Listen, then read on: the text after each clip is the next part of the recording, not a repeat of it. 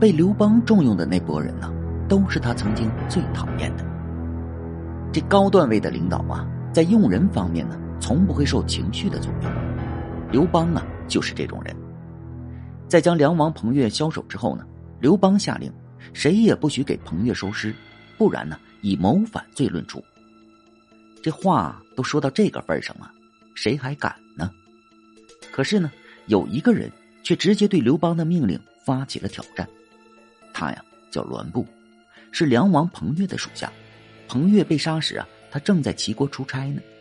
在得到彭越被杀的消息后啊，栾布来到了洛阳，对着彭越被高高悬起示众的头啊，就是隆重的祭拜。整个洛阳城啊，都回荡着栾布的哭声。栾布啊，同时将自己出差齐国的结果呢，向彭越一一汇报，那个态度啊，叫一个认真，就如彭越还在世一样。只是啊，栾布的眼泪还没干呢，就迅速的被抓到了刘邦的面前。刘邦对栾布与自己唱反调的行为啊，很是窝火，直接下令说：“这人跟那造反的彭越就是一伙的，烹了他。”这横竖都是一死啊。栾布呢，反而豁了出去，他要求说一些自己的心里话。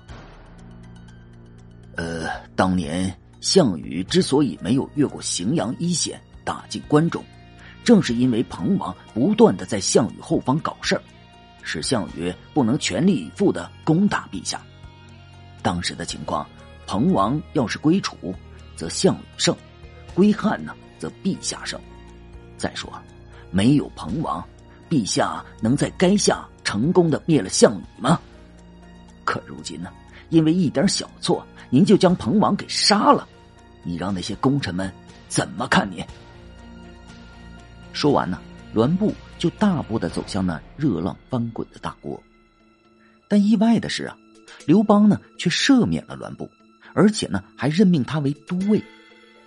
这刘邦的态度啊，为什么会变化的如此之大呢？哼他呀，怕引起功臣们的恐慌，只是其一。最重要的是啊，刘邦呢需要栾布这样的忠臣。刘邦的汉朝和彭越的梁国，说白了就是两个独立的单元。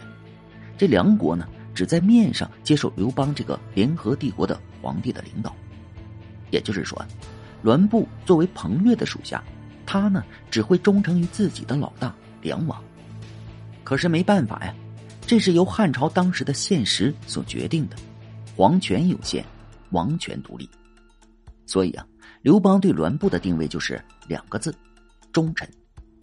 刘邦确信呢，这样的人，他今天能够如此的忠于彭越，如果能够为汉所用，他将来呀，也肯定是汉朝的忠臣。这果然呢，栾布在后来啊，平定了吴楚七国之乱时立了大功，被汉景帝封为虞侯。韩信的谋士蒯通和栾布的遭遇呢，其实蛮像的。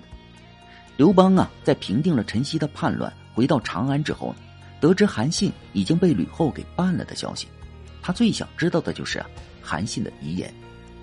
吕后说：“啊，韩信说自己非常后悔当初没有听谋士蒯通的话，从而栽到了我这个女人的手里。”刘邦啊，直接就派人将蒯通给绑来。给他的待遇也是啊，烹杀。但蒯通呢，却不卑不亢的为自己辩解：“呃，我当初啊是人家齐王的员工，所以呢，自然要事事的为韩信所考虑，因为啊，人家给我发工资啊。”这话呀，确实没毛病。从这个维度来看的话，人家蒯通还是个忠臣呢。哼，好吧，那就放了吧。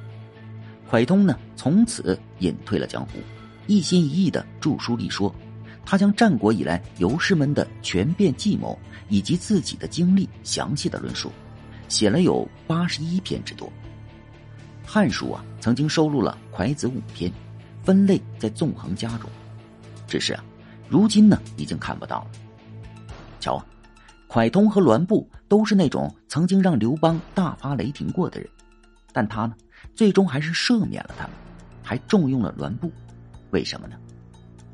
刘邦啊，想以这些人为个例，释放一种忠君的价值观。相反呢，即使是那些曾经帮助过刘邦，但却不忠于他们主子的人，刘邦啊是坚决的予以平击。彭城之战，刘邦惨败，被项羽的楚军死死的缠住。危急中啊，刘邦为了减轻车子的重量，甚至三次将一对儿女给踢下了车去。但最终呢，楚军还是追上了他。为首的楚将正是季布的舅舅丁公。生死存亡之际，刘邦再次发挥了自己公关的优势。呃，丁公啊，咱俩都是那种闻名江湖的人，有必要搞个鱼死网破吗？有道理啊。再说呀，人家刘邦虽然元气大伤了，但是大后方还稳定着呢，没必要一棒子将人打死啊。楚汉相争，胜负未定。丁公以私自放了刘邦的方式，给自己将来留了条退路。刘邦啊，可算是顺利逃脱了，好险呐！项羽败亡后啊，丁公想想自己当年对刘邦的救命之恩，于是啊，果断的来找刘邦，眼神里呢写满了对荣华富贵的期待。出乎大家的意料，刘邦啊，直接就将丁公给绑了，还让士兵压着他游行。丁公对项王不忠，正是他这样的人，才使项王最终失去了天下。完了呢，直接就将丁公给斩了。那么刘邦为什么要杀了对自己有恩的丁公呢？原因很简单，刘邦啊，要为自己的汉帝国树立一种忠君的价值观。刘邦的原话是啊，使后世的大臣们都不要向丁公学习。哼，对此一时彼一时啊！虽然丁公当年曾救了他刘邦的命，但他的行为对于如今的汉帝国来说是一种错误的价值观，必须的予以纠正。相反呢，丁公的外甥季布却得到了刘邦的重用。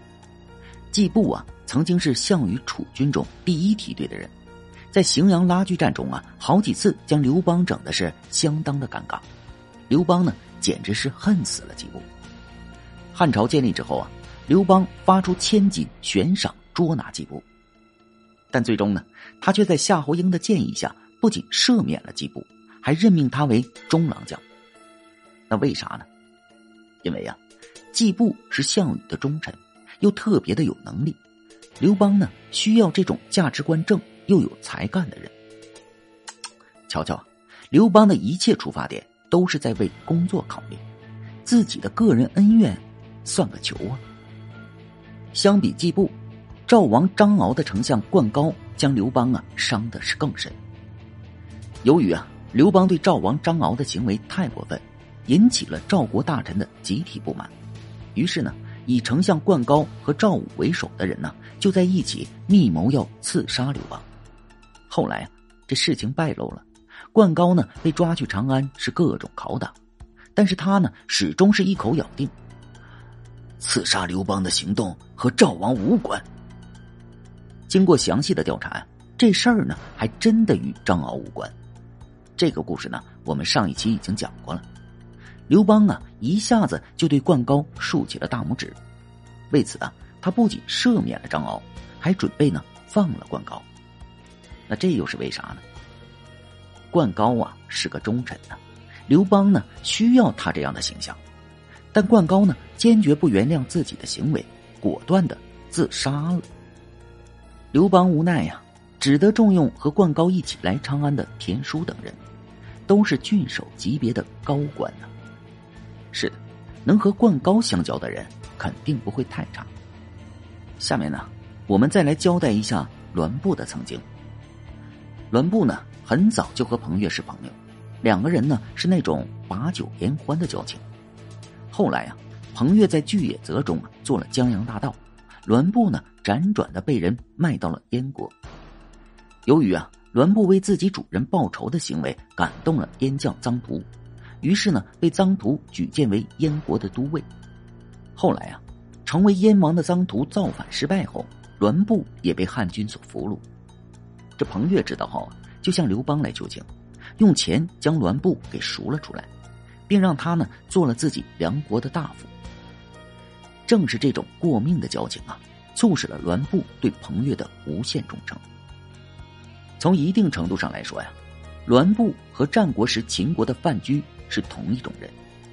一饭之恩，必偿；龇牙之怨，必报。而这些，都是为内心有侠客基因的汉高帝刘邦所欣赏。好，感谢您收听本集故事。如果喜欢部落，请点击关注和订阅吧。感谢您支持部落，谢谢。